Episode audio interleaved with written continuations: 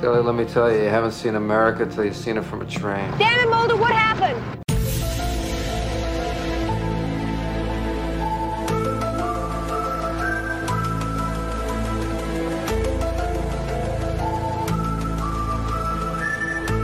Hello, and welcome to Condensed Truth, the Essential X Files podcast. I'm your host, Shelby. And I'm Laura. And today we are talking a two parter. We're talking season three, episodes nine and 10, Nisei and 731. Nisei aired November 24th, 1995. It was written by Chris Carter, Howard Gordon, and Frank Spotnitz, and directed by David Nutter. And in the episode, Mulder gets caught into buying an alien autopsy VHS from a magazine ad, which is actually evidence into something sinister going on. Mulder follows some leads on it and ends up finding a ship carrying a UFO to a train carrying an alien. Meanwhile, Scully looks into a MUFON group in Allentown, Pennsylvania, and finds out some unsettling news in regards to her abduction from a year ago. Mulder ends up jumping onto the train, even though Scully expressly forbid him from doing that. So, I guess we could start by saying for a while, I still think it's kind of true, but for a while, I called this uh, my favorite mythology episodes. Mm-hmm. And I, I think that's still true. They Uh, are. it's really kind good. of hard because they're they're really good, and and they aren't very jam packed like usual. Mm-hmm. And I think that has a lot to do with the fact that um, Frank Spotnitz wrote this as like a one episode, but it was so big that they had to split into two because they were like, we can't afford to do just like one episode with like Mulder jumping on a train. and so they ended up expanding it. But yeah, I really like this episode. So we can just dive right in. Uh, we open on a train going through a neighborhood in Knoxville, Tennessee, and the little rail the rail attendant's waving at the kids. And the train stops at a depot and leaves the silver car behind. And then it's night, and we see smoke coming out the top, and the cameraman cl- gets closer in. And I really like the camera work in this Mm-hmm. opening, kind of like there was like a crane shot above the train, and and just like a lot of cuts, but it wasn't distracting necessarily. I thought it was really like good at setting the scene or like adding this level of mysteriousness to it Mm-hmm. and we see some cars drive up to the train car and uh, a Japanese Japanese man walks out of the train and then there's some other Japanese men getting out of the car and they all get in the train and it's like a surgical room it's very spooky Yeah, they're wearing these like weird masks. Yeah like they're they're like respirators but like they're diagonal for, or not Yeah. diagonal like horizontal for some reason Yeah, they're they're really strange masks. and so they we see that they're operating on something and the camera keeps cutting so we don't get enough of a look but then we finally see this like green tub and they like follow the tube with the green gook in it and it's Mhm. like on this alien and it's like ah it's our old friend the alien Yep, a good old fashioned alien autopsy. and then the camera is pointing towards the front of the train car and we see some men with guns break in and start shooting They just start blasting. They start blasting. These are actually real, I think real soldiers, like real rangers. They didn't want to just like put guns in extras' hands. They were like, it's not believable. Yeah, They they don't know the maneuvers. yeah. and the doctors are killed. And then we see, you know, the alien. And also the the Fox censors wouldn't let them show bu- bullet wounds. Mm-hmm. And so that's why it's so weirdly cut where like they're like, ah, and then like you don't see them shot. It's just like Right, and then you just see like some blood spatter. You don't really like even see them. Yeah, which is like it, and they're all just like flailing around. yeah, which is like I think it's fine. It does look like a little. It. it I don't know. It's like so weird. Like I- this like whole scene where like the soldiers come in bursting and like shooting these doctors like felt kind of goofy to me. Yeah, it did. It did look a bit goofy, Yeah. and it's it's so interesting that they would hate this and not the fact that like, oh, you can show like open mass graves, like not to jump ahead, but like Right. no bullet wounds, but feel free to just show like open like mass graves. Right. That's fine. Yeah. That's not where censoring. but yeah, it it was like kind of goofy, but I I think I really liked it. It was like yeah, hmm um, so then we have the credits, and then we have they're in the office, and Mulder is just like perched up on his desk. He's got his feet propped up there, and he's watching something. And Scully comes in and she says, "That's not your usual brand of entertainment." I love like how much everyone makes fun of like Mulder's like porn addiction. How many times has she caught him like watching porn in the office? That's incredibly inappropriate. but she seems like so. she's interested. She, Scully gives big, like, not to besmirch Scully's reputation, but I'm just going to be honest and say that she does give off big. I can't hang out with women because they have too much drama vibes. Sorry, girl. I'm just calling it like I see it. I mean, you're not wrong. And so she very much has the vibe of like the woman who always like played cool when like the guys were creeps because Right. she, she's in a male dominated field in the FBI and in the medical hmm uh, profession. And her father was in the Navy. And so I think she just grew up with a lot of machismo and I think it doesn't bother her as much. Right. Uh, not that Mulder watching porn in the office is good. I'm just saying. Right. No, I mean, I I think that it like it doesn't like she's she's able to like make fun of it, so it's like I I don't think it necessarily bothers her even though like I don't know. Like well, I think it does, but like she doesn't like let it bother her. Yeah, yeah. She does definitely There's have one the reading like of it to be, yeah. yeah, the like I I don't really have like friends who are girls energy, which was like me in high school. Like I get it. I didn't have a lot of friends who were girls, but but I, I did a lot later in life and it was actually a lot better.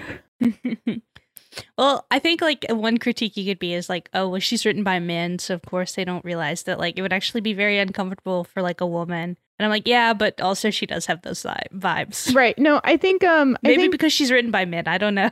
I think men would realize that that would make women uncomfortable though. Like I don't think that's Yeah. like a really good excuse. I think I think she just gives off those vibes.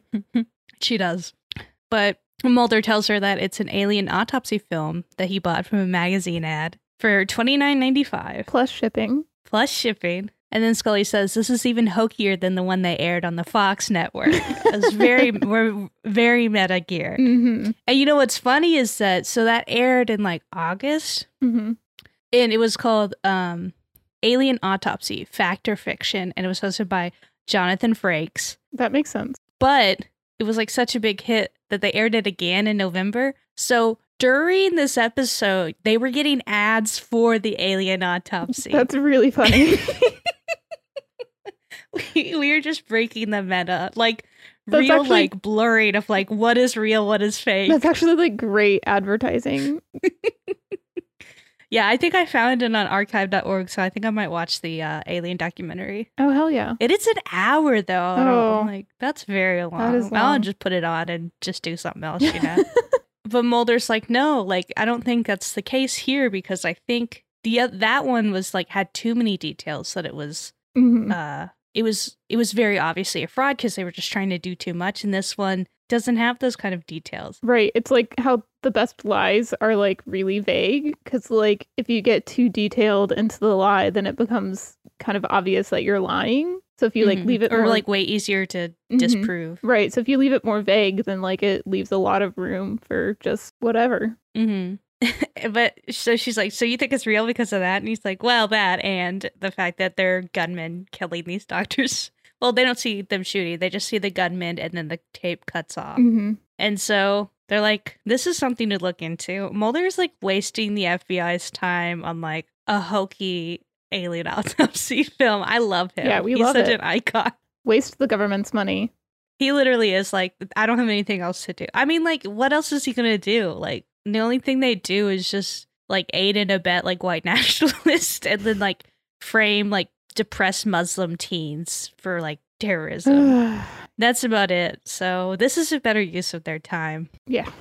So they go to Allentown, Pennsylvania to find the guy who sold them the film.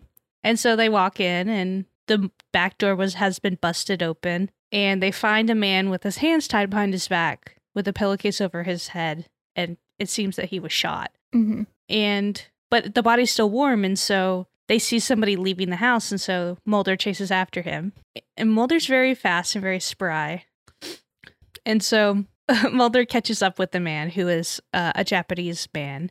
And the man does kick Mulder's ass. hmm Yeah. And he knocks the gun out of his hand and he like kicks him and pushes him down. But then we see Mulder grab for an ankle holster where he has a second gun. He learned.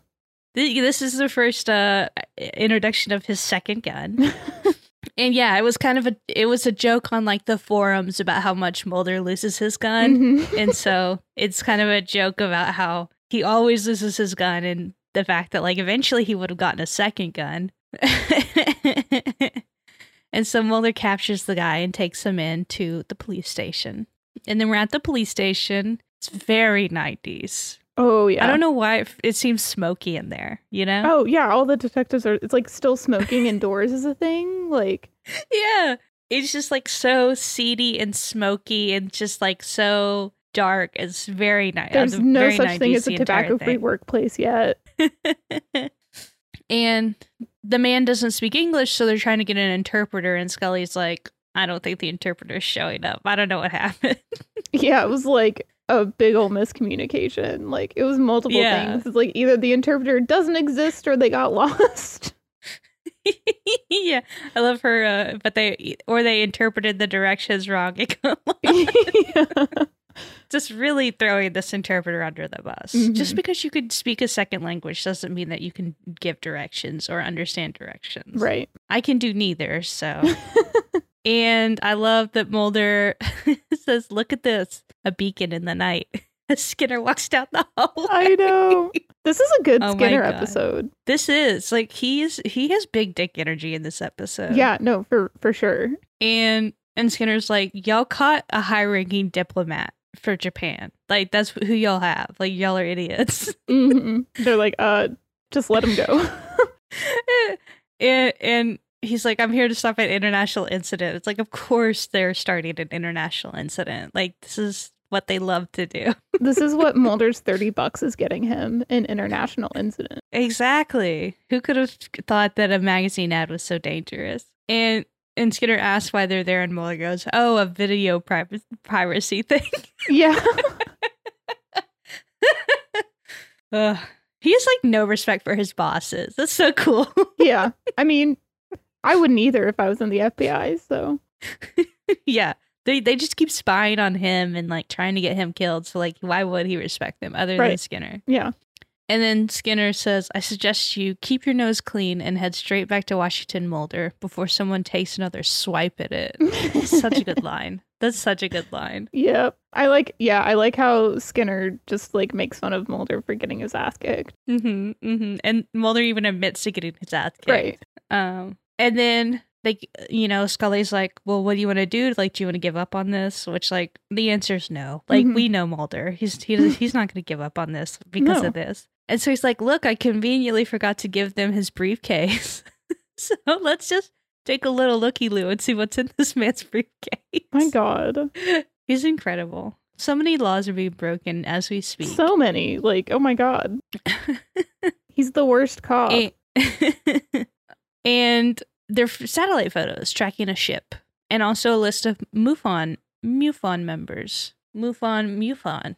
So Mulder's like, well, you know, I'm gonna be the the dutiful cop and go back to Washington like I was told. I'm gonna be a good boy, as he says.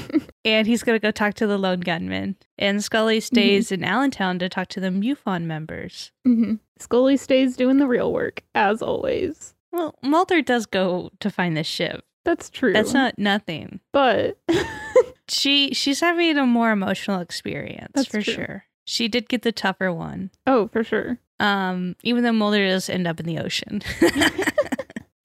and so Mulder goes to the lone gunman's lair and it's so nice to see them again, but Mhm. it does kind of suck that like they're hardly in this episode. hmm This is their one scene. But it was nice. And also what the hell was Frohike wearing? I love that vest. He looked so good. it was like so fashion forward. it was it, it felt like he was like the the fifth ABBA member. yeah, I loved it. It was great. I think he pulled it off fantastically. It was like this long sleeve purple shirt with like a furry vest. Yeah. It was incredible. Yeah. But they say that the ship is called the Talipus and that it was looking for a downed Japanese sub with gold bullion. And that it ended up in a naval shipyard in Virginia after going through the Panama Canal. And then we see the Japanese man from earlier who kicked Mulder's ass get into a limo and then get garroted by a hired muscle of the syndicate. hmm Also, his name is the red haired man. He doesn't He have red have hair. red hair. It's brown. I don't know what they're doing. That's like a weird name. That doesn't make any sense. No, it doesn't. I kept having to double check. I'm like, are y'all sure this is his name? Also, I thought I saw him in another episode, but yeah, I did too. I don't think he's been in, in another. He, he just seems very familiar. He just, I guess, he just looks like a like a a hitman dude. You know, like yeah, I think he's a character actor, so I think he's been in a lot of stuff, but nothing. I like skimmed through his IMDb page and nothing stood out to me. Yeah. Like there were some shows I had watched, but I just didn't. I didn't think, hey, oh yeah, it's him. right.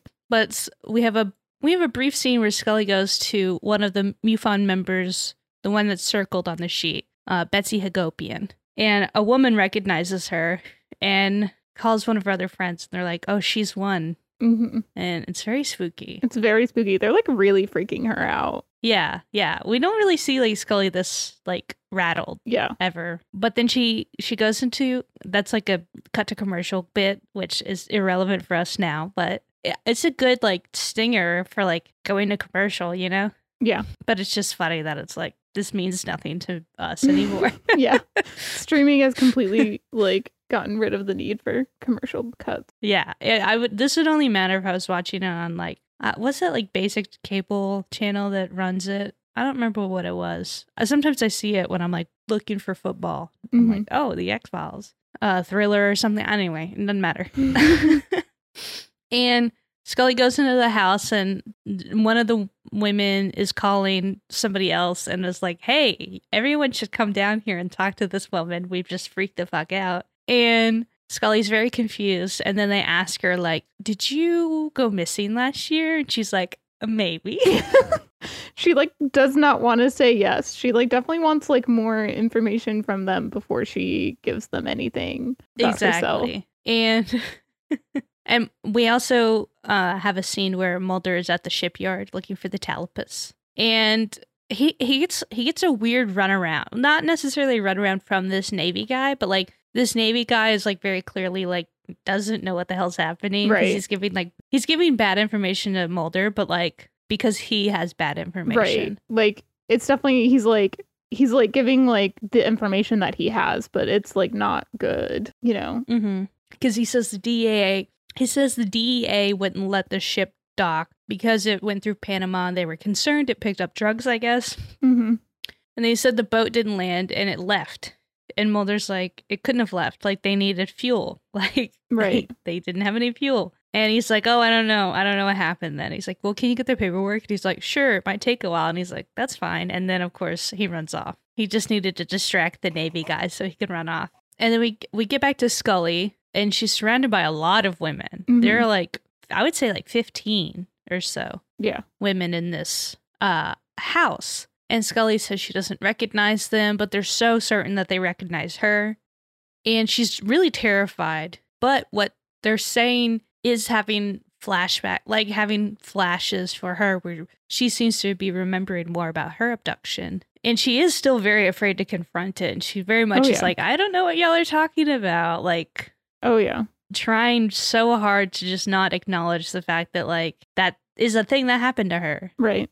And she tells him that she isn't ready to discuss it. Yeah, Scully understandably has like some PTSD here, right? Like she's Mhm, not like mhm. quite ready to deal with it yet. I think that's why like I don't know, Gillian's so good in the scene because you pick up on like Scully's uncomfortableness like so well because it's like she's just like not ready to confront this yet, Mhm. you know? And like she's almost being forced to by these women. Part of me wants like them to back off a little bit, but Yeah, but what I like about her performance in this these scenes too is that she has a vulnerability, but Mhm. it doesn't feel out of control. Mhm. Like she she still has that assertiveness, Mhm. and she still, you know, like does kind of assert herself and says like, "Well, what are y'all doing here?" Like, you Mhm. know, not letting them take control of the conversation necessarily. right. she keeps asking questions she keeps Right. probing but but you definitely get that vulnerability from her Mhm. and it's very good and the navy guy returns and mulder's god of course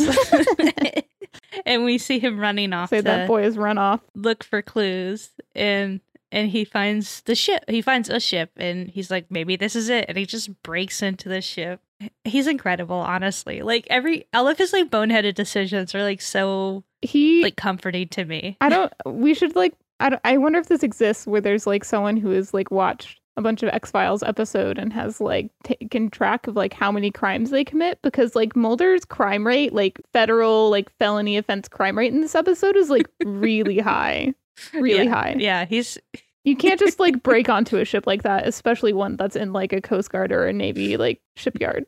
yeah, but he's he's gone rogue, but it's okay because he's going rogue against like evil people. So yeah. we're rooting for him because he is like you know trying to he's doing this to the government. So I feel like it barely counts, you know.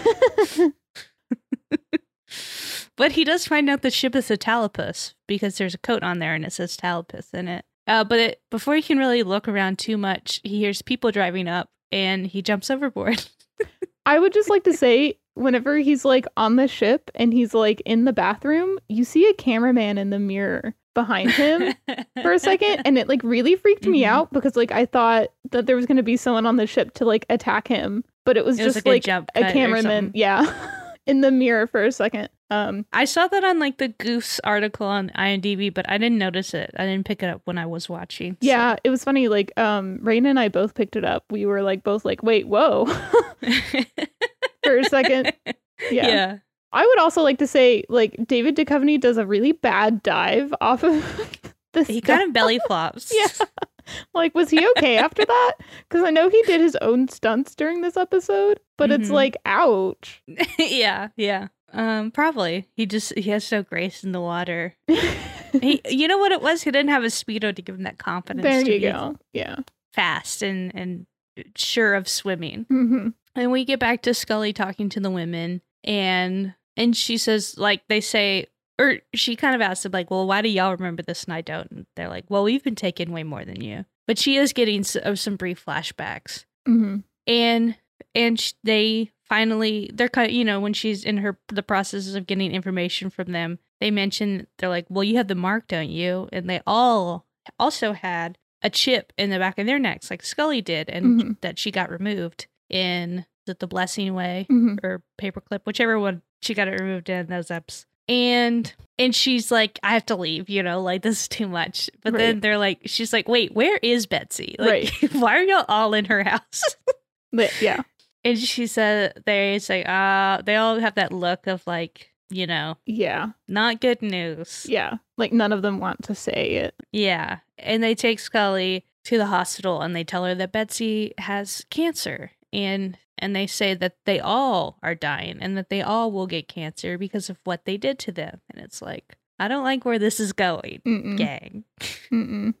This is but it but I like I will say that I like the setup. Like obviously I don't there's something to be said about like, you know, torturing your main characters too much. You know, like yeah. putting so much strain on Scully as a person. But I think for everybody there's a limit to like how much you can take of them like doing this kind of stuff to Scully, right? hmm And I think for at least me, they haven't reached it yet. They will reach it eventually where I'm just like, y'all really need to stop.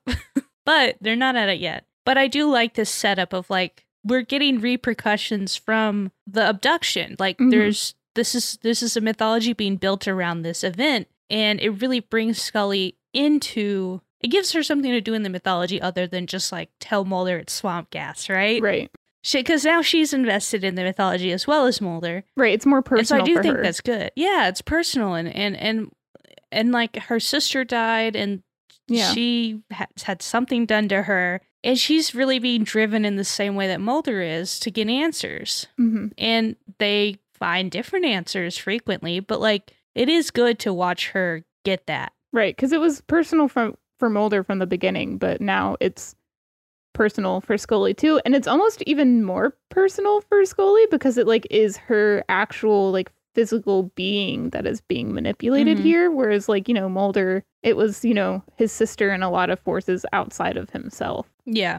And and it becomes more personal for Mulder via Scully too. hmm because he cares so much for her that in and of itself like he feels responsible he feels invested in figuring out what they did to her and how to stop Right. it and et cetera et cetera et cetera and mulder has made it back onto land but he's wet and he seems to have lost his coat because he did have that large trench coat when he jumped in the water and it's no more Yeah. so he must have had to abandon the heavy i can't imagine how heavy, heavy that was coat, after yeah. it was soaked and he finds these men armed men gu- guarding a warehouse and he looks through the window There's men in hazard suits and some sort of craft. And so he's like, UFO, UFO, UFO. Taliban's found a UFO.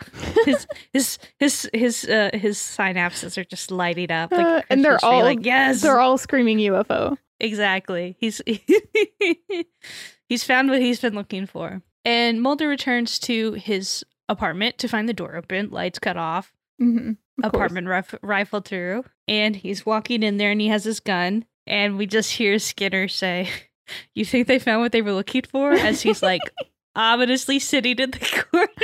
I love Skinner in this episode. He's so good. Also, uh, drink every time Skinner has a gun pointed at him in Mulder's apartment.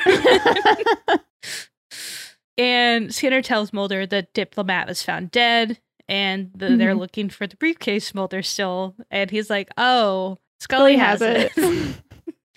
like, well, you better find her. Skinner's so fucking over it. And then as he leaves, he says, I hope you've got other names in your phone book because I'm taking myself off the hook on this one.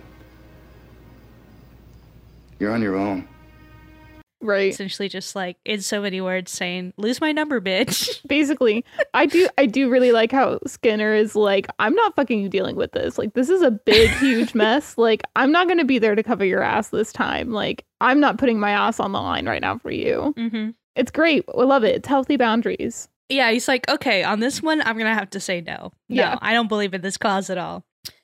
You know, if you're trying to take her down the cigarette smoking man or like something more in my wheelhouse, I'm game. But for this, no, For- I'm not getting involved with fucking international relations For a twenty nine ninety five alien autopsy video. Like, what the fuck? plus shipping. So Mulder goes to his other confidant, Mhm. Senator Matheson, who we haven't seen since Little Green Men. yeah, I thought Senator Matheson cut him off. Was like, no, I can't help you anymore. I think you know what I can really relate to Skinner and Matheson in this regard, where they just cannot let go of Mulder. You Okay. know, Yeah. Every Okay. time you think you're out, he pulls you back in. I guess yeah, I was just confused. I was like, wait, Senator Matheson is still around because I thought it was like a pretty clear like we can't like do this anymore sort of thing. But it was kind of a nice nice throwback to earlier seasons. yeah, yeah. Well, even at the end of this episode, we also get a Matheson is out again. It seems so. There's at least that, and I will just say he's not out either. No. you can't escape him. And yeah, Mulder says, "Hey, what should I do? I'm in a real pickle here." And he's like, "You should give up the briefcase." He's like, "Well, that would, you know what? That's a good idea, but that would im- actually implicate me in a murder, and I can't have a murder investigation while I am investigating stuff. And that if he did do that, they would have time to bury it." Hmm And se- the sen- senator is like, well, you got to know when you need to give up stuff. And you are going to need to give up the briefcase. Right. And Matheson tells him, and in my notes I have in quotes, the truth, you know, because all these times, every time these guys tell them something, Right. it's it's dubious at best. hmm But Matheson does say that the Japanese men on the film in the train car were murdered in Knoxville, Tennessee, hmm and he gave him the name of the scientist. And he can't tell Mulder any more details because he says he doesn't know. hmm But he does give Mulder this lead to look into the scientist, which he does. And we get glasses Mulder. And you know how that makes me feel. I knew you were gonna bring up glasses Mulder. I saw it and I was like, oh, that's such a good little nugget for Shelby. It, he's so cute when he wears glasses. I- he looks so studious. He looks better with glasses, I will say. He does. Yeah. You you know, to quote Taylor Swift, he has that boyish look that I like in a man. and he hears knocking and he goes to open the door and it's Scully. And she's like, Mhm. Why is the door locked? And it's like, because he's watching porn, obviously. yeah, he's trying to not have you just like walk in on that anymore, you know? He's trying to be respectful of that boundary. Did you not see the sock on the door handle? uh, but he says, I have something to show you. And she, I love this line of Mulder, do you have any idea where I've been? And he just goes, Allentown? I know, what an ass.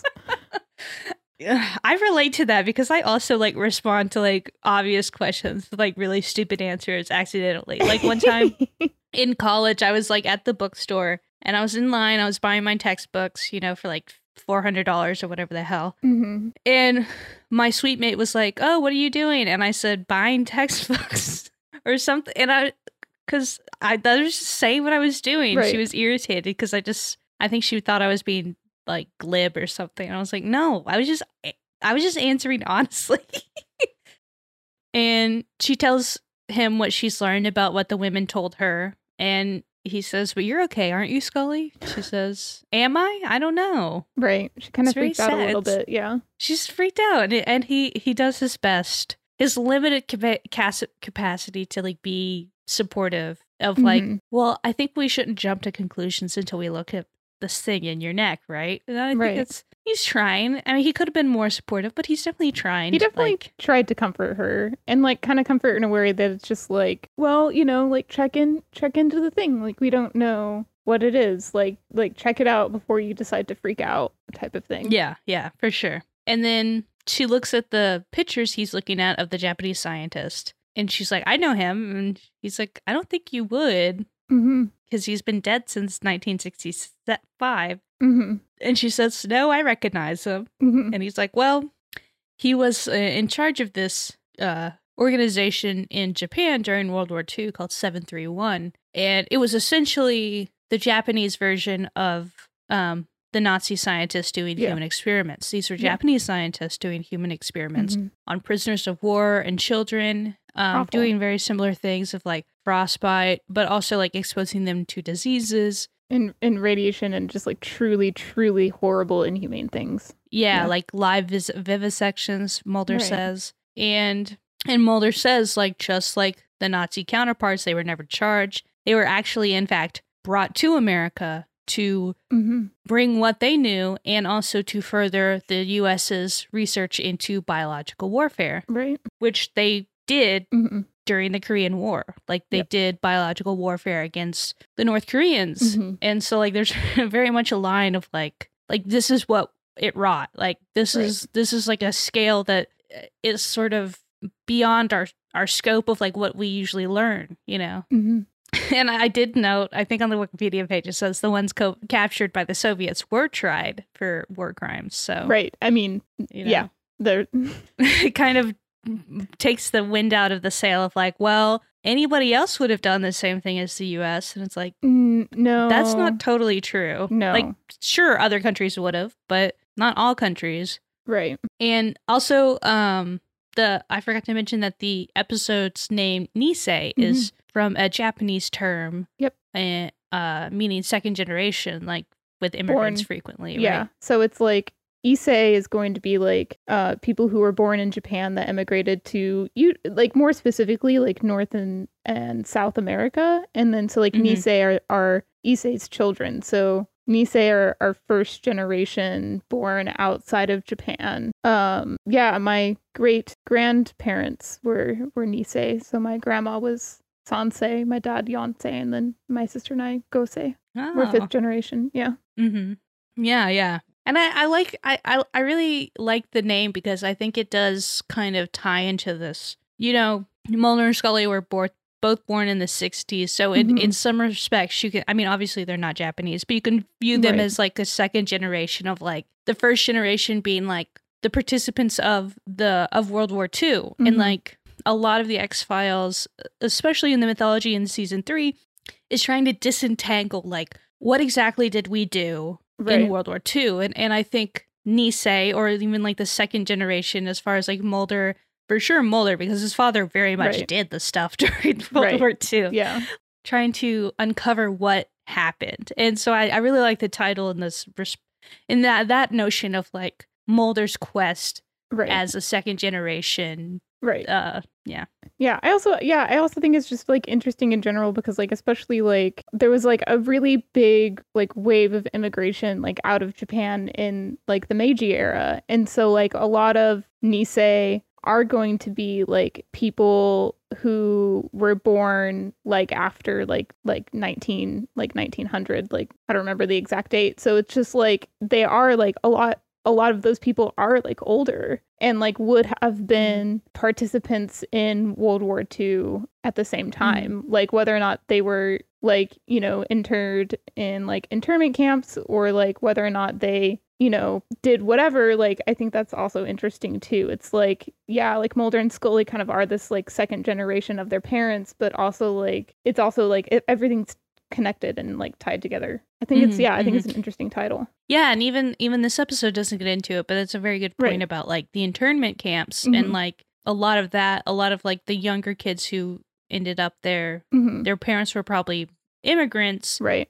A and lot then of they were there. and- Nisei, yeah. it's and very much like, or even just like this very con- this conflict of like you know a lot of people who are from immig- whose parents are immigrants talk about Mhm. this idea of like feeling in this like in between place, Mhm. you know, like being American, you know, probably not having much of an accent because they grew up in America and, Right. and learned English at a very young age, right. and but also like always having those reminders of knowing that they don't belong in either place. Yeah. And yeah, but of course, Big Brain Mulder thinks that these scientists, when they got here, continued the Nazis' work of trying to make an alien human hybrid, hmm uh, and that the U.S.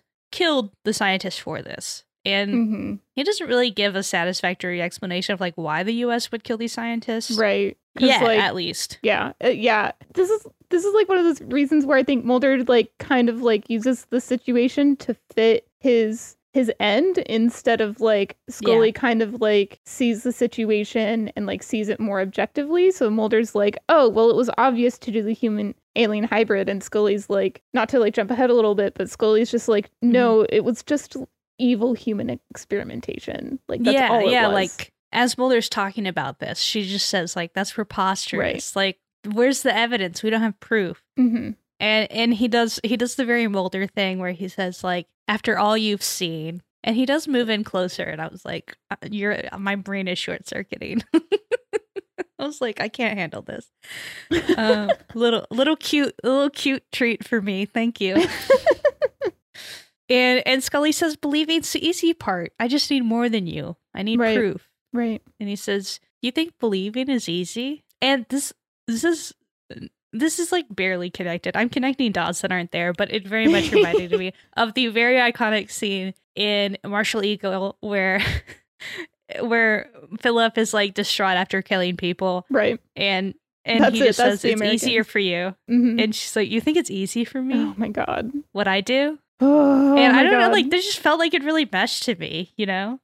This idea that like they th- they're both people that fully understand their partner in like a way that Mhm. nobody else does. But I think sometimes they do have these connections where like they just have a disagreement. Like they just don't get each other in that moment. I They're- think for Scully here, she says, "Well, it's just easy for you to just jump to these wild conclusions." And he's like, "Do you think that's easy for me?" Right. You know? Yeah. It's it, it's like they even though they like understand each other on such a deep and like intimate level, like in both shows and in both cases, like they're still fundamentally different people. And I think that yeah, Mhm. it's a great moment to show that. And I think that's really important to show in these sort of intense relationships that like they are still fundamentally like different people and like will Mm-hmm. experience these things differently. And like that's okay. Neither one of them is wrong in that. They're both valid in that. hmm And Mulder mentions our, our secret government railroad.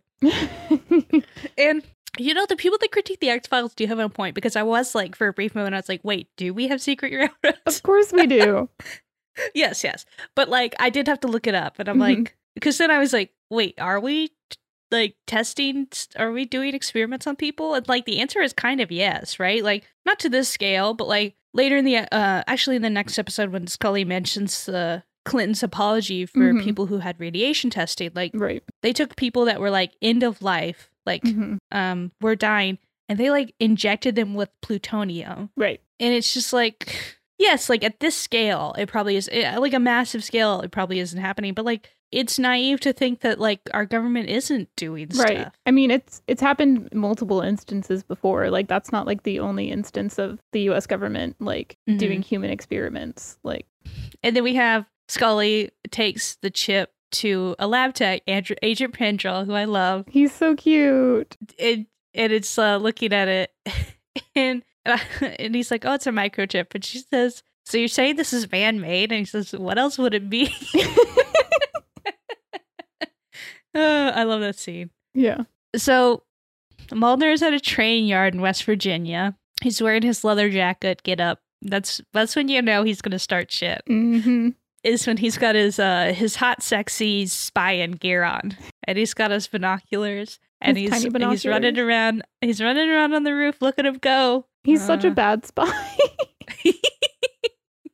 elizabeth would kill him in no time oh, absolutely. He should have been killed like multiple times in this episode, to be honest. Like, yes he can't keep getting away with it except he can yeah.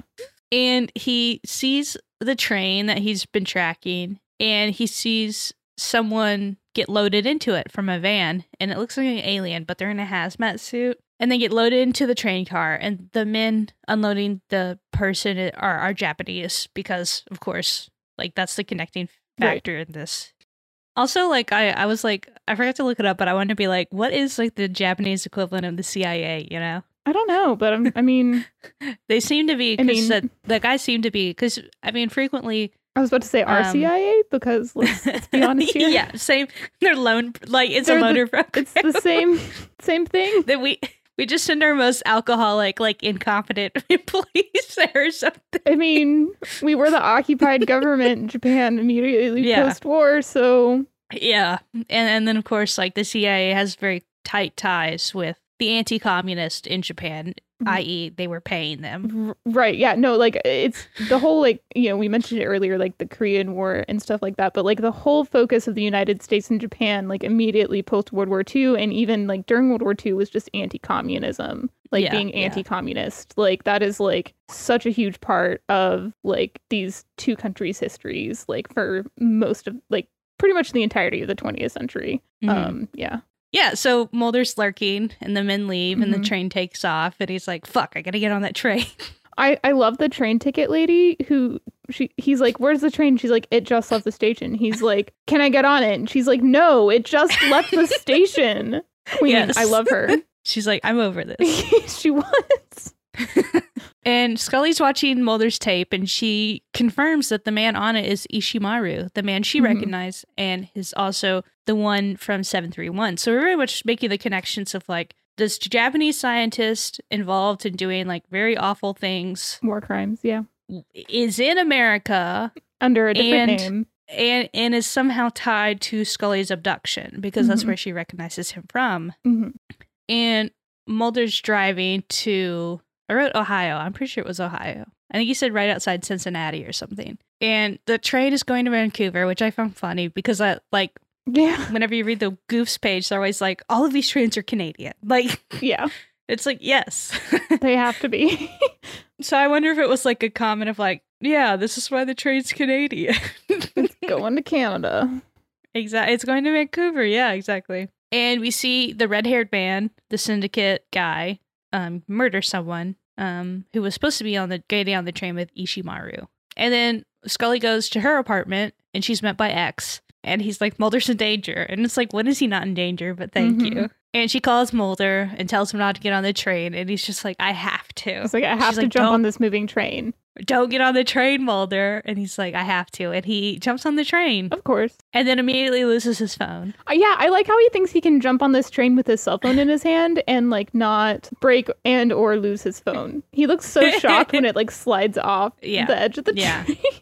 I just it's also just like why I mean, I know why Mulder has to jump on top of the train, but what is it about men and like wanting to jump on top of moving trains? I have no clue. I have no interest in it. I can just Neither picture myself missing and just falling It's off. extremely just- dangerous. like not even dying, just eating shit. Right. You know? Yeah. Breaking a leg or something. Yeah. Uh, yeah, uh, David Duchovny did this. He jumped Yeah. onto the train. Yeah, I know. I yeah, I, I, I saw he did his own. I like looked at the Wikipedia article, and they're like, yeah, he did his own stunts, and that's when I was like, oh, that explains why that dive was so bad because it wasn't like a professional stuntman like diving into the water. Yeah. Oh, I have a great quote for this episode that I think describes like the series as a whole. hmm At one point, Scully gets frustrated with Mulder, and she says she tells him to like let it go, and he just says, I can't, and it's like, yep, that's the show. That's the show. That's his problem. That's his chief problem. And so, um, so Mulder jumping on a train was part of the stunt was performed by the actor himself. Mhm. I'm not a guy that says I have to do all my stunts. I'm just the guy that says, "Is it going to look better if you see my face?" The company says. If it doesn't matter, then I'll let some other guy hurt himself for sure. that is so David I was like, Duchovny. that's very David Duchovny. He's just like, I want people to see my handsome Well- face. I look good doing it. No, then who cares? Yes, then okay, I'll do it. Yeah. He's like not fully a Tom Cruise where he has to do every single stunt himself, but almost. Mhm. Yeah. And now we are talking about 731, which aired December 1st, 1995, and it was written by Frank Spotnitz and directed by Rob Bowman. Uh, you'll you'll hear Frank Spotnitz's name more because he very much takes on the mythology role with Chris Carter. Like going forward, the mythology is very much uh, Chris Carter and Frank Spotnitz's baby hmm but he does write other episodes. I think he writes some alone, but frequently it's like him. It's like him and Vince Gilligan and somebody else. Maybe it's Thomas Schnauz. Anyway, so the plot of this episode is that Mulder jumps onto a train to find out what's in the train car because this this man cannot let anything go. Uh, where he almost gets killed by a quote NSA agent. Meanwhile, Scully goes to West Virginia to a Hansen disease research facility to find out Ishimaru was doing experiments on humans as she meets one of the syndicate members, the first elder. Mulder gets stuck in the train car with the NSA agent and another person on it, plus a bomb. In the end, he gets his ass rescued by X, of course. yep. So the uh the teaser is in Perkey, West Virginia, and we see a military convoy with like the big trucks break through a grate that is labeled Hansen's disease research facility. And we see the next scene mostly through a crack in the floorboards, like there's Mhm. some sort of cellar that people are hiding in. And they see these people in hospital gowns being rounded up. And the man in the floorboards gets out, looks outside to kind of follow the scene. And so, uh, what we're watching this unfold through his eyes, essentially hmm and he follows them to the forest and we see these people get lined up and shot and put Yeah. into a mass grave and it's, Yeah. it's very fucked up and it's very heavy It is a very heavy opening. and there's an argument to be made that they do not have the range for this Yeah. But i thought i mean it's very sad and i, I don't think it's like hokey or poorly done and like in poor taste or anything but it is Right. is i think it's mostly just interesting that they are trying to tackle this when they have so much other stuff going on you know like you're Yeah. making 24 episodes a season like there's something to be said about like maybe you don't have the time or the energy to tackle this yeah. but I say all that. I still love these episodes, so that's not necessarily a concern for me, but I felt obligated to at least acknowledge that. Right. Yeah. No, I agree. Yeah. And we get the credits and we get a new tagline, and I love the new tagline, and it says apology is policy. It's like, yeah, it is. hmm So true. I love the like the like acid in like Scully's tone whenever she like says that later. Like I like that like that Mhm. is like coming from Scully. Like and Yeah. just the like disgust in her voice. It's so good. totally. And we see Mulder immediately lose his phone after jumping on the stupid train. Mm-hmm. And I, uh, my notes say, that's my dumbass. And yes, he's walking on top of a train. He's just vibing. But it's very cinematic. Like this really pushes the Mhm. boundaries of like what TV can be, especially back in the day when they had 24 episodes a season. And it's like you can very much feels like they're going right up to their budget. I mean, yeah. Some of these like helicopter shots. it's great. I think they really pull it off. I think I think that's what the X Files is so astonishing about the X Files is that like they very much like wanted to challenge like what TV could do. And I think some of the big budget stuff is more common now, I guess. I mean, of Mhm. course, you have Game of Thrones that had like a billion dollar budget or whatever the hell. and had like the longest battle scene ever recorded in a piece of media that no one could see because the lighting was so low. That's the X Files' problem sometimes too. Right, but I feel like it was just like really excessive with Game of Thrones. It's like yeah. first off, does this battle need to be this long? A, and then B, no one could see it. I hate when they like try to do it like low light stuff for like a, a choice. And Right. I, am just like, if it serves uh, the story, if I can't see anything. great. If it doesn't, not great. yeah. And so we cut back to Scully talking to X, and she says, I want to know what's on the train. hmm And he's just like, sorry, I can't help. It's too late. Sorry. Bye. and she goes to pull her gun on him, and he immediately grabs it and just says, like, no, girl, you don't know what you're doing.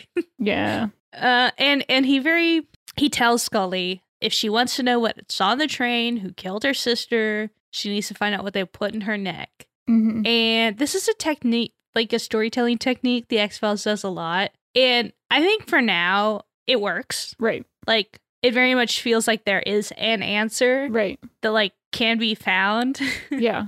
but uh, there are points later where it wears out its welcome, and it's like, no, just, we're just not tell us. you. Right. You're not going to tell us anything. I feel this like- doesn't mean anything. Right. I feel like later on it's like they don't know the answer, so they can't give us Yeah. the answer because they don't know it themselves. And that's Yeah. different than knowing the answer but not letting your character know it yet. Exactly. Yeah. So, but I think it really works in this episode. So there's that. Because we do get some answers. I think we get we get a version of a story. Right. We get actually two versions of a story. Mm-hmm. Essentially, we get Mulder's idea of what happened and Scully's. hmm And so Mulder gets on the train, and but the car he needs to access has a keypad, so he can't do it. But he finds the conductor, and he's like, "Hey, can you open this door?" And he's like, "No, I can't. I don't have access." Right. The door also has like quarantine on it in like big red letters.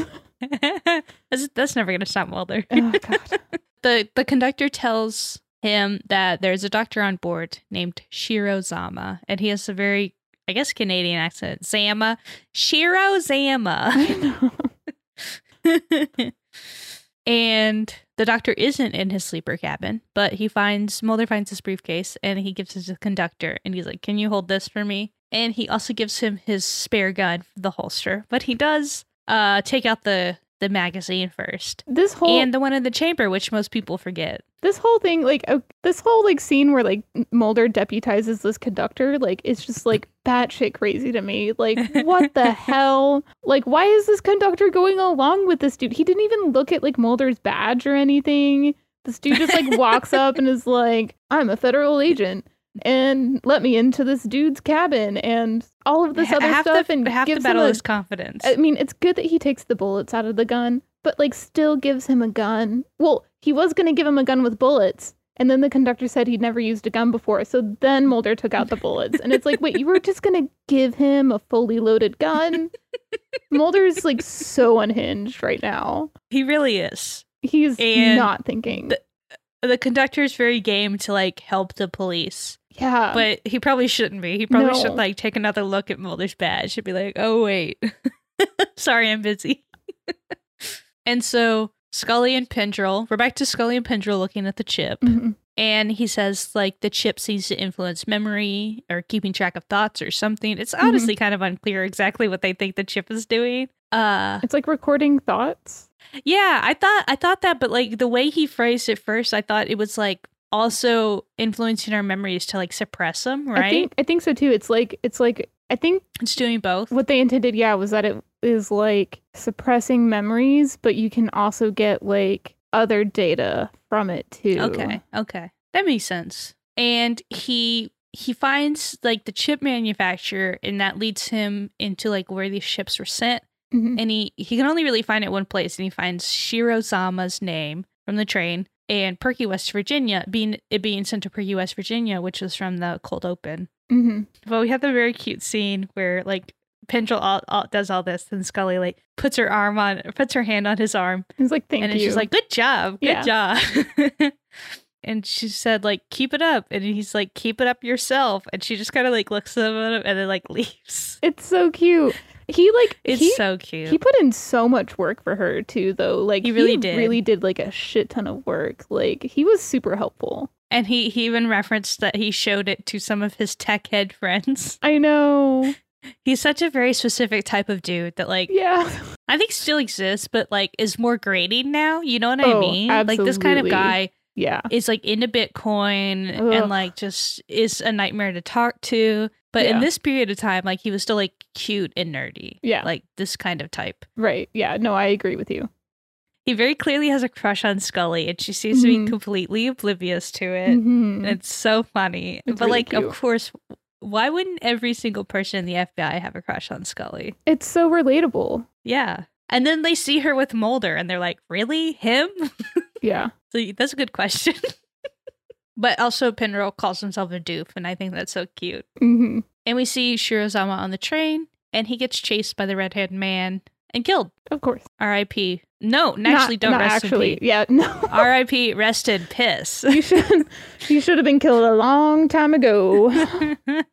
I hope you answer for your crimes wherever you are. Scully goes to West Virginia to follow the lead, and she goes to this Hansen facility, and it's night, and she's she sees some men running, and she's like, "Wait, hold on, hold on." And she's walking around, and she sees the trap door because it's very obvious because there's like fishing line, Mhm. and so it's very obvious that it's a trap door. So she opens it, and they're um been in there with like scabs all over their faces because Hansen's disease is leprosy, the Mhm.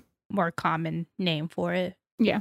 And I didn't know this, but I think it's like an estimated 200 cases a year of leprosy happen in the U.S. Yeah, it still happens. Um, it's yeah, it still exists. it's very treatable now, but yeah, hmm And I didn't realize it had such a long incubation time. It can take Mhm. like up to five years to show up. yeah. That's why like leper colonies were like such a big deal. Um, because like it was highly contagious and also like could be dormant for so long. Mm-hmm.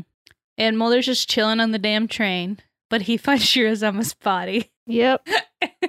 and I love that there's like a, a mother and son walking by. She like screams. She screams and Mulder's like, oh, he's just nauseous. he just has some motion sickness.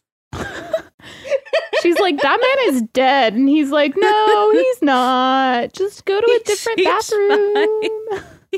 He's not just bleeding from his neck or anything. These aren't laceration wounds. but then we go back to kind of cutting back and forth. Uh, Scully's meeting with the lepers at the leper colony. And Mhm. this dude is like telling Scully like this truly fantastical series of events. Yeah. And she's so confused, and he's Yeah. also confused Yeah. why she's confused. yeah. And it's just such a like I think it really works as a scene, but it's so weird that she's just like, you know, we're it's a leper colony. It's just like, why are y'all here? Like it's treatable. Right. She's like, it's an like treatable disease. and he's just like, we were the last ones. And she's like, But okay, but like it's treatable.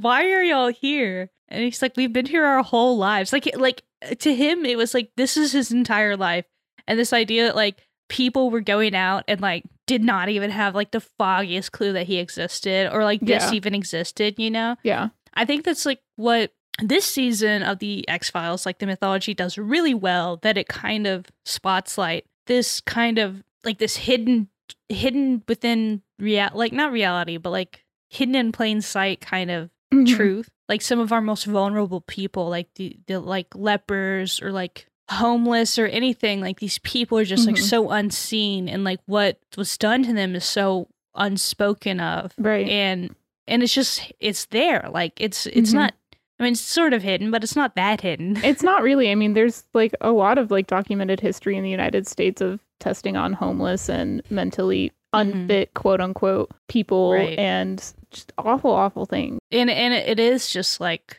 and I, I don't know i think that's what i really like about the x files is that it it sort of challenges us and and i think we can talk about this more later when it gets a little bit more relevant but like it is like why would you trust the government Right. and I think too for its time, like it definitely challenged like with like Wikipedia and the internet and stuff that we have now, like this Mhm. information is like much more readily available to us to like investigate and look up ourselves. But like definitely like in the nineties, it was still like a lot of people didn't know about these things because why would they? Because they weren't taught it in school and it's not gonna show up like at a public library resource, you know? Like it's this, you know. and like honestly like this idea that like you have to look into this stuff yourself Mm-hmm. like only feeds conspiracy theories Right. more. Like Right. one of the one of the biggest thing that like anti-vaxxers and like QAnon people say is do your own research, right? Right. And and like it's not real research, it's just like reading opinions of people and like Yeah. a very skewed idea of like what the truth is. But like it's like this is what hiding secrets gets you Yeah. the the people think that it's research they personally need to do. Like there's not accepted fact or like that like everything's hidden from you. Like that the Mhm. truth is hidden and the truth has to be found. hmm And she's talking to this guy and he's like, you know, since the death squads the death squads and she's like, What death squads? He's like, you And know, he's like the death squads. he's like, Oh, I thought you were a member of the death squads. That's why we were hiding. Yeah. We thought you were just a death squad lady. she does she look like she belongs in a death squad? No. and but he takes her to the mass graves and hmm and you know he tells her more about them and like he says that like there are people brought here kept separate from them so there are like the Mhm. lepers and then there are the other people so it's very much like this is used for a cover for these human experiments Zama was doing or ishimaru Right. it's the same guy but yeah and and he says like they were experimented on and they came back with burns and the people in the mass graves like similar to the people the person in the train it's it's interesting that they have this sort of human alien physiology like Mhm. because it leaves that ambiguity like scully Mhm. sees them and she says they're barely recognizable as human but they are human and Right. mulder sees it and he says alien human hybrid right Right. and so there is a an ambiguity in like what these people Right. are Yeah. It's like they both have their idea of like what is going on, but you we can't definitively say that one is right over the other still. Like there Mhm. is still that like ambiguity there. hmm And there's a helicopter, and they run, and these men come and they surround her, and then we hear a gunshot, and we're to take that the other man was killed, Right. presumably for telling Scully all this. And Mulder catches up with the conductor and gives him more instructions. and he says, like, don't stop the train. Found Zama's body, he's dead. And it's murder on the Orient Express up here. Yep, that's Uh, he's-. He's like, can't stop this train. We gotta find this murderer. He's on the train somewhere. Uh, so he's uh, Mulder is an Ag- Agatha Christie uh, protagonist now. Yep, basically. He's like, I gotta find this murderer. And he goes back to the train car that he has investigating, and he finds that the door's open. And he goes in, and it's dark. And he sees the room in the back, and there's like a little pinhole in the corner, so you can see into it barely. And so we see the person back there, and they look very similar to the people in the mass graves. Mhm. So this is one of the people that uh, Ishimaru experimented on. hmm And then, of course, Mulder gets uh, jumped. Yeah. Gets his ass kicked again. He- yes, I guess. Again, again. Again. And he uh he starts getting garroted. and the conductor comes in with his empty ass gun and he's like, Stop. Yeah. the guy's like, Okay.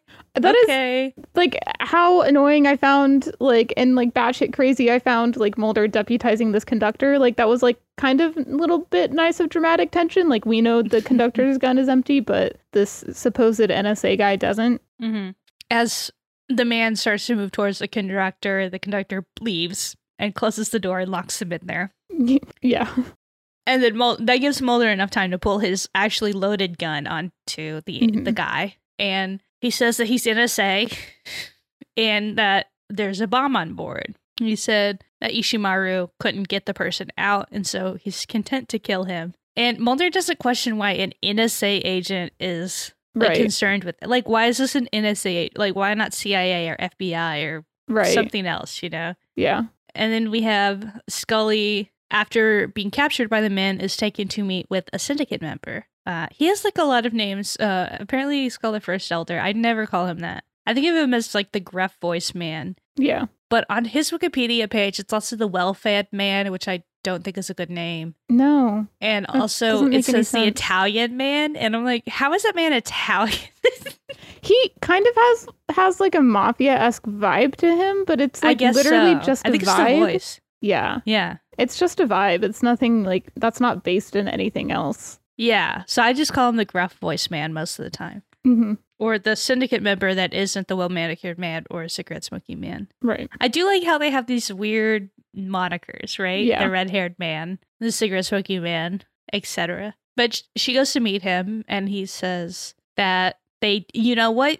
They caught him. They did bring those Japanese scientists over to continue to do experiments here, but that Ishimaru went rogue and stopped telling them about his findings Mhm. and it seemed like he was very much trying to send the research back to Japan.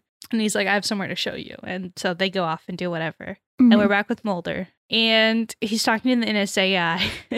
and he's like, I don't believe you that there's a, a bomb on board. He's like, Well, you're finding, you're doing a hell of a way uh, to find out if there's a bomb on board. And Right. that's one of my favorite things is like when people interact with Mulder and they like haven't judged how unhinged he is Right. and then they find out how unhinged they, he is and they're like i need to get out of this situation immediately Honestly, like this dude is actually like really good at his job compared like he's actually like doing really well in this situation, actually. Yeah, dealing with Mulder is an ordeal that Oh, few yeah. can put up with. Oh, and this guy hates it. Yeah. And so he's like, give me the key card, give me the code. I'm going to get us out of here. And he's like, the bomb will probably go off. And he's like, I don't care. Just give me the fucking code. But before Mulder can finish entering the code, the guy's phone rings and it scares the crap out of both of them. Can't be Mulder's. And it's phone. from he, he lost it. And it's for Mulder. And the syndicate guy is like, okay, here's here's the phone for you. And he gives it to Scully. And so Scully I love how like they know. They're like, if I tell Mulder this, he's not gonna believe me. We need to get Scully to tell him this. right, He probably Yeah. still won't believe it, but we have a better chance. Right. He will not yell at us. Yeah. And so Scully tells Mulder what she's learned, what the the um the first elder told her Mhm. that Ishimaru is experiment on people and that she's he took her to a train car that is identical to the one Mulder's in and it's like an operating bay and you know stuff like that. And she says like this is where Yeah. I was experimented on. And it's like Yeah, this is the answer she's looked for. Like, who did this? Ishimaru. And and I I do like this cut to the the the gruff man when she says like this is where they put the chip in my neck. He kind of like side eyes. Like hmm I feel like that's a, a clue to us as the audience that like we're not supposed to believe the story that Scully's telling that she's been told, you know? yeah, I don't know if that was like I read too much into that or not, but that's that was my impression of what what that cut was supposed to do. Beyond that cut, like this does give us probably the most logical explanation Scully's ever given in a mythology episode. Oh, absolutely. It's the most logical explanation for a mythology episode, I feel like, period. yeah. She says the alien abductions are cover for our government experimenting on people Mhm. And what Mulder saw in the warehouse wasn't a UFO, it was a nuclear Russian sub. And so she says, like, this whole alien abduction nonsense is just them covering up for the fact that the US government has been experimenting on its own citizens, Mhm. on the homeless, on people who are uh, mentally ill, uh, on like people of color, right? Because, Mhm. like, another thing is that the US government up until like the 70s was sterilizing women right. um especially like native women and and Mhm. black women and stuff and so like in our world like scully's argument makes perfect sense like Yeah. that this is what's happening but it's the Oh, x-files world so we know it's not true which kind of is a bummer kind of a bummer Um, it is kind of a bummer because I think it's honestly a better explanation than just aliens. Like, I think I don't Yeah. know. I think it's more complex and interesting than just aliens. yeah totally and there's a great shot where like uh the gruff man is like sit- standing in like the other because the train car's kind of partitioned and he's in the side and it's like a straight shot of him pure white just like everything's white and it's i think it's a really stunning shot. I really liked it.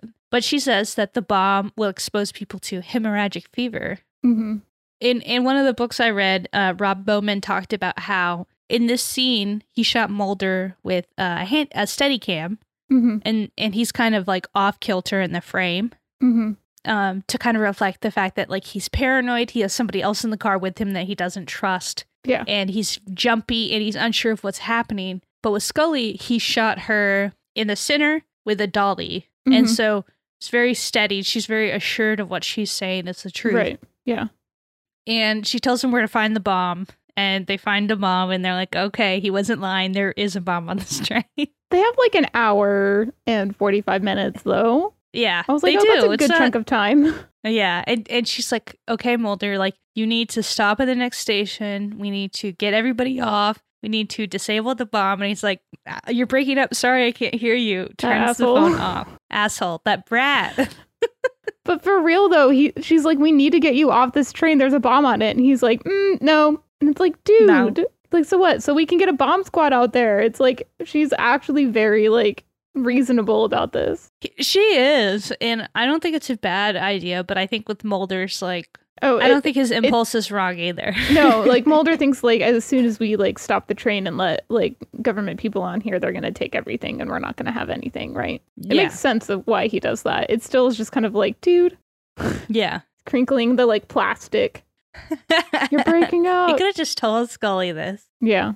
And Mulder tells the conductor to tell the engineer to leave them in the middle of nowhere, Iowa. And Mulder puts his faith in the power of the idea that those in power would be desperate enough to find them via satellite. hmm So they get left behind in nowhere, Iowa. Yep. Uh, also, sometimes they just like don't even bother to make it not look like Vancouver. I know. it's just there's like very clearly mountains. Say, I was pretty flat from what I know. yeah, I've never been there, but I've been to Kansas, and to me, Iowa and Kansas are the same thing. I mean, it's Uh, definitely a part of the Great Plains, so But he finally calls Scully back, and the first thing he does is make a quip. But it's a good quip. He says, Scully, let me tell you, you haven't seen America till you've seen it from a train. That's also my Twitter bio, and it has been for months because that line cracks me up every time. Because he says that, and she immediately says, Damn it, Mulder! Which you will recognize from the Mulder rating. it's that one. It's that one. It's that damn it, Mulder. But it's just so funny. It's them. That's their relationship. That's it. That's the show. He's gotten in, he's gotten to a mess and he called Scully and he just does some quip and she's like, We need to get you off that damn train. Like, he gives her a quip, and she's like, "Fuck you, buddy." Exactly. And he's like, They'll find me. And and he's pretty relaxed about this whole situation. And Scully, believing that the bomb will release hemorrhagic fever, she says, If I'm right, they're not going to want to find you. But you don't think I'm right, do you? And he kind of pauses. And he's like, mm, no. no. comment. It's a very married person moment, like whenever you like don't think the other person is right, hmm but you also can't just like outright say that they're wrong. Right. so you just right. don't say anything and it's like, "All right, I know you think I'm wrong, but I think I'm right." So Yes, like this is this is not the first time they've had this conversation. Exactly. obviously. Yeah. and the bomb clock is at 40 minutes and Mulder Mulder's face starts to wane. He says, "They're not coming, are they?" I've stuck us in the middle of nowhere with a bomb, and Yep. I'm just going to die here, aren't I? Yep. And the guy is like, you know, mouthing off to Mulder and Mulder's like, "You know, getting shot in the stomach hurts a lot. It's a very painful way to die, and it's very slow. And when I miss, I tend to aim miss low. And he's, so he started to shoot this guy in the stomach and or dick, I guess. yeah, I think that was the implication is like, I'm going to shoot you in the abdomen, but I also might hit your penis. I don't know. and so he's just like, "Tell me what that person in the back is, right?" And he's like. Mm-mm. And he's like, "We're both gonna die. What What's it worth to you? Like, just Yeah. tell me. I need to know before we die." And he says it's a weapon, and they found a way to make people immune to radiation, diseases, etc. And that Ishimaru was trying to return the person to Japan for them instead of the U.S. government hmm which I feel like isn't thinking it through well enough because like Japan does have such close ties to the US government, right? Like we have bases there, you know. I don't know how much you could keep this secret secret. Right. And then we have Scully stressed out of her mind. She returns to Mulder's place. And the first thing she does is like call Senator Matheson's office and they say he's busy. She puts the tape up to try to contact X and then she watches the tape that Mulder bought, the alien Right. autopsy. She's just like, I need to find out how to figure out how to save my stupid partner. Right. and she calls Mulder because she, as she's watching the autopsy, she realizes she can see the code he enters to leave. hmm I like how Mulder's like, oh, that's where you know him from, is my alien autopsy video. And she's like, no, dude. yeah, yeah. And he says, You mean I might get my twenty nine ninety five's worth after all? yep. Oh, dude. for once, an impulse buy will save someone's life. But also endangered it. that's true. That's true. And she gives him the code, and she he enters it. It's very triumphant, and then immediately the NSA agent had been using that time to. He was just biding his time, Yep. and so he kicks Mulder's ass. Right. This is Yep. the third time in the, these two parters that he's had his Yeah. ass kicked. Yep. Incredible. We're we're setting a, a very a very brisk pace here. Yep. But as the NSA guy leaves, he gets shot, and a man comes in and he grabs Mulder, and it's X. Yep. And did X is like, gotta save this idiot. X is not happy to be there. He has 48 seconds. He's like, "Do I save the person in the back? Do I save Mulder?" And he's like, "I'll save Mulder, I guess." He does think about it though. He does. It does. It does require some brain thought. Yeah, he does almost not save Mulder, which honestly, fair. yeah. He runs out and the train blows up. And it was a real train they blew up. They bought it. It was like damaged, so they got it pretty cheap from the railroad. Right.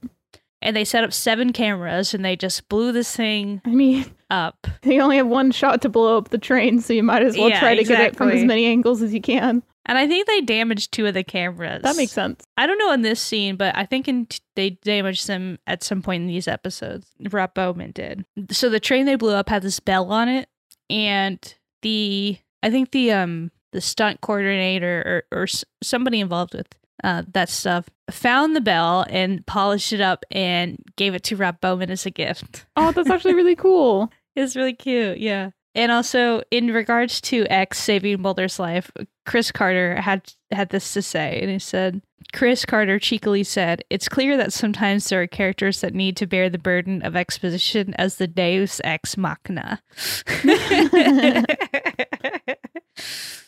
so, yeah, it is kind of like a a cop out for X to save Mulder's life, but I think Yeah. it makes sense as the story, like. I mean, how else was he going to get out of that situation? exactly. Well, also it um it I think it works because I think X does have a certain level of fondness for Mulder, as Yeah. much as he would be loath to admit it. Yeah, for sure. Um, I was going to say, I don't know if you noticed, but like the exit code had 1013 in it. Oh, did it? Yes. I was like, wait, what was this code? Is Chris Carter going to do that? I was like, I'm pretty sure this is 1013 in, in some form because it's like 101331 is the exit code. And I'm like, that's 1013. Yeah.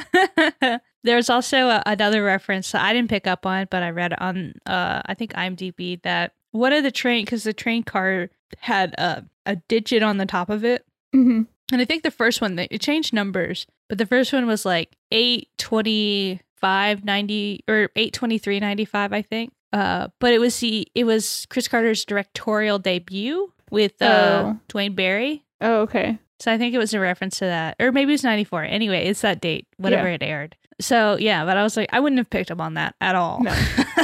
And I like, I did I'm sorry, I don't watch these shows for like the numbers, so Right. connect them to dates. And I didn't go back to like listen to the guy say what the entrance code was, but I definitely feel like it had like well, it had four ones at the beginning, so there's definitely like a couple of 11s in there. And isn't like his wife's birthday in November too? It's like eleven twenty one. I keep getting Yeah. wrong because I, I think I thought I think earlier I said it was twenty two. It's twenty one. I think it's eleven twenty one. Yeah, it's. I feel like that might have been in the first code, but I didn't go back to like check. But yeah, the exit Yeah. code definitely had 1013 in it, and I was like, that motherfucker. He snuck it in, He and I didn't even notice. But they're back in the office a week later, hmm and Scully gives Mulder the briefcase that he gave to the conductor, and Mulder's like, "It's been replaced. This isn't Yeah. the same thing." And he's like, "They're getting away with it." Scully's like, "They got away with it." Yeah, yeah, And this is a really good scene because, first of all, how like whoever was in charge of lighting Scully uh, has my undying appreciation So because it's like there's like a lamp on in the back, so it's kind of like she's kind of like lit from the back, and then I think there's a light source from above, but she just looks amazing in it, hmm and she's making a ton of sense. Oh yeah, You know, she's she's saying you're chasing aliens that aren't there, helping them create a story to cover up the shameful truth. And what they can't cover up, they apologize for. Apology has become policy. hmm And this is sort of the synthesis of the episode. Like Scully believes her version of the story that they were doing human experiments and that alien abduction stories were to cover up for that fact. hmm And she she's kind of pissed at Mulder. She's saying you're Right. you're falling right in line with it. Like you, when you're chasing aliens, you're giving them a plausible cover for their misdeeds that they need to be held responsible for. hmm Right, and like her personal safety and autonomy has been s- sacrificed as a part of it. Like she's kind of Mhm. pissed at him, but like rightfully so. hmm And she mil- she mentions that Bill Clinton apologized to radiation victims, hmm and yeah, like they'll do it and they'll apologize later, and it means nothing because they're never held responsible for anything. Right. And I think I think this is a really good episode. And I think this is like a perfect a reflection. If you take away the fantastical elements of the episode on its own, it stands very. I think it's a really strong episode because it is saying like the US government has given us no reason to ever trust them. Right. Like if they want our trust, they have to earn it back, Mhm. and they haven't. And there's something there's some evil lurking within like this. Like yeah. there it's it's it's sick. It's like some sort of sickness that we have as a nation, and I think the, the show coming out after the Cold War, giving this hmm space to really address that glaring exclusion that we've given to these issues. hmm But uh, yeah, I think I think this episode really excels because it does give Scully that very plausible Right. argument. Yeah. It really works that it's still like it doesn't the mythology to me the mythology doesn't need to give us a solid answer one way or another. I think this sort of, you know, uncertainty between their two ideas works really well. Yeah, no, I think it does too. Like, I think these are actually really great mythology episodes because they are so rooted in reality. Um, it's not just like, you know, just whatever alien mumbo jumbo Chris Carter kind of wants to like pull out of his ass for the moment. Yeah. Like, Yeah. not it's just like it, it is so rooted in reality which i think is like also why the you know mythology episodes at the beginning of season two are also very good um exactly. yeah these these are actually really strong and entertaining episodes of tv like Mm. Even if you don't really know much i think about the x-files like i think these two episodes are really strong and good and good episodes Mhm. And the last scene of the episode is that someone is translating Ishimaru's work hmm as the cigarette smoking man smokes and watches. i mean of course Yes, very very clear. Like they gotten aw- they've gotten away with it. Like it's it's business as usual for them. So now it's time for our segments, and we start with Agent Mulder. Shut up, Mulder. Damn it, Mulder! Mulder! how annoying was Mulder this week, and I start. And I'm giving him an eight. He's very annoying this episode. What's your rating? also an eight. Um, because yeah, he's like kind of like I feel like if it was just Nisei, he's like a little less annoying in that episode. So I would maybe be like a seven, but like he's so unhinged in seven three one. Like yes. I just like can't wrap my mind around him like deputizing this conductor. I'm like, this is a completely insane thing to do. Um, yeah.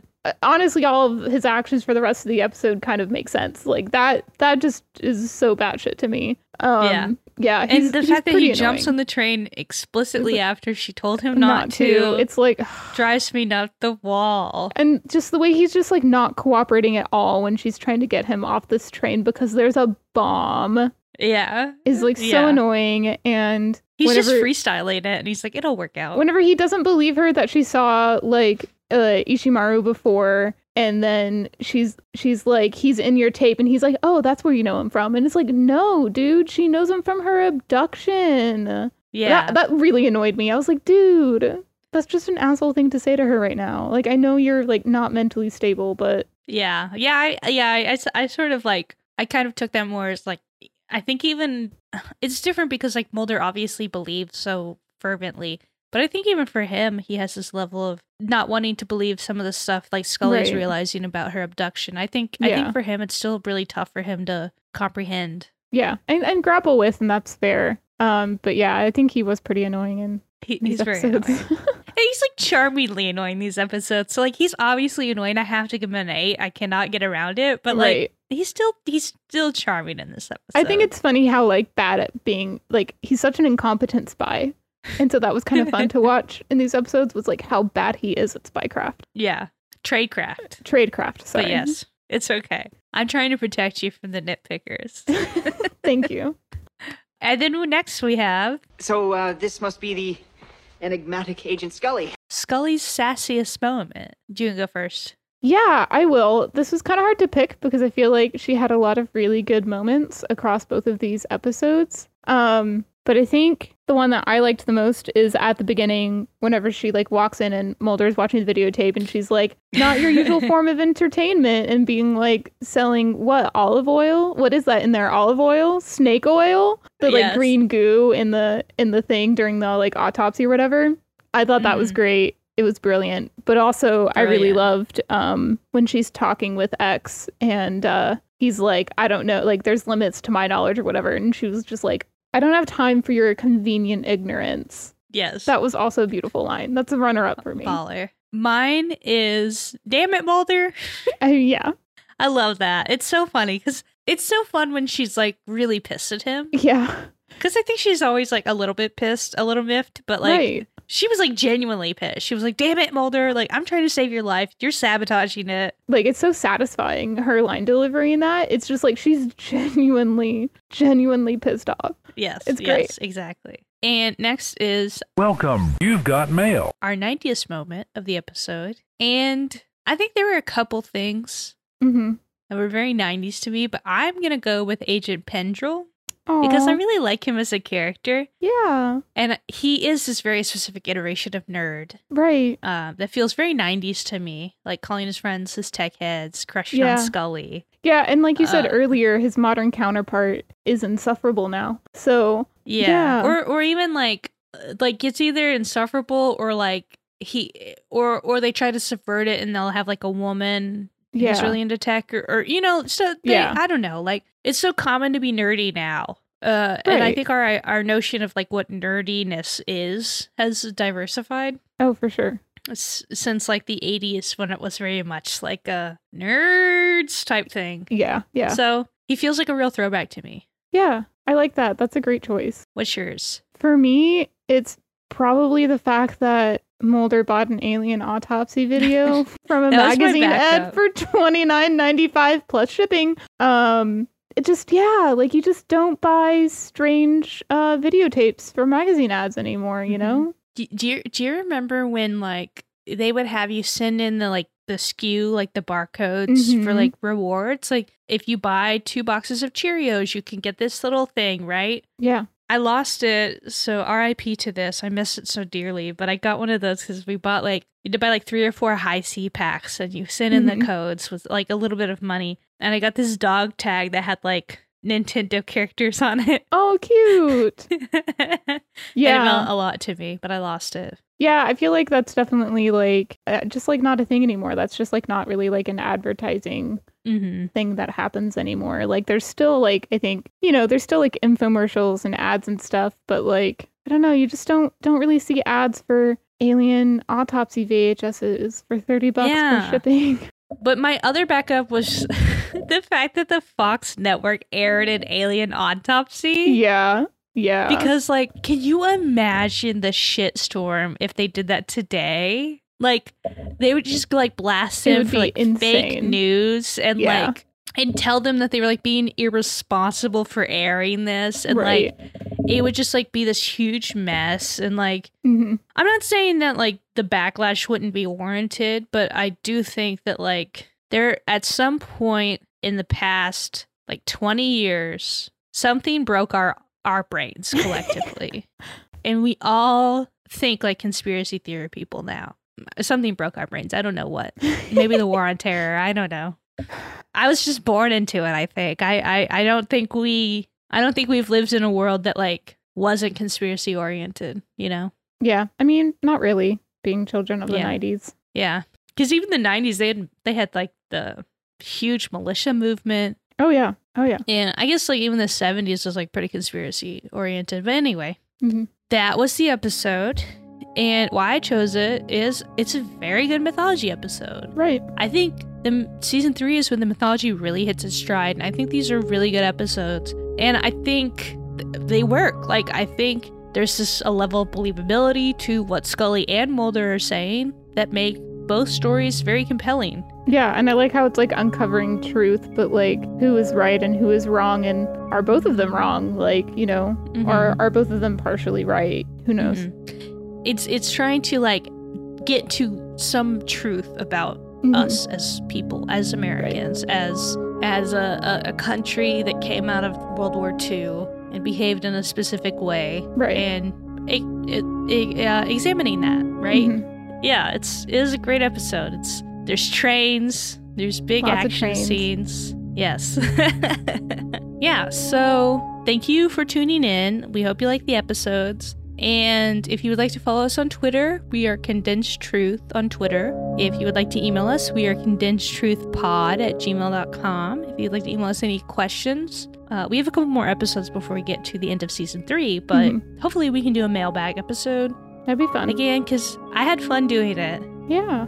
So if you have any questions, comments, concerns, they don't have to strictly be the X Files. They can be very broadly anything um, that you would like to ask us about, I guess. TV recommendations. I don't know. uh, also, rate and review the podcast if you can. If you're on a platform that lets you rate and review, it would mean a lot to us. We have three reviews on Apple right now. It'd be cool if we could get to five. yeah, that'd be fun.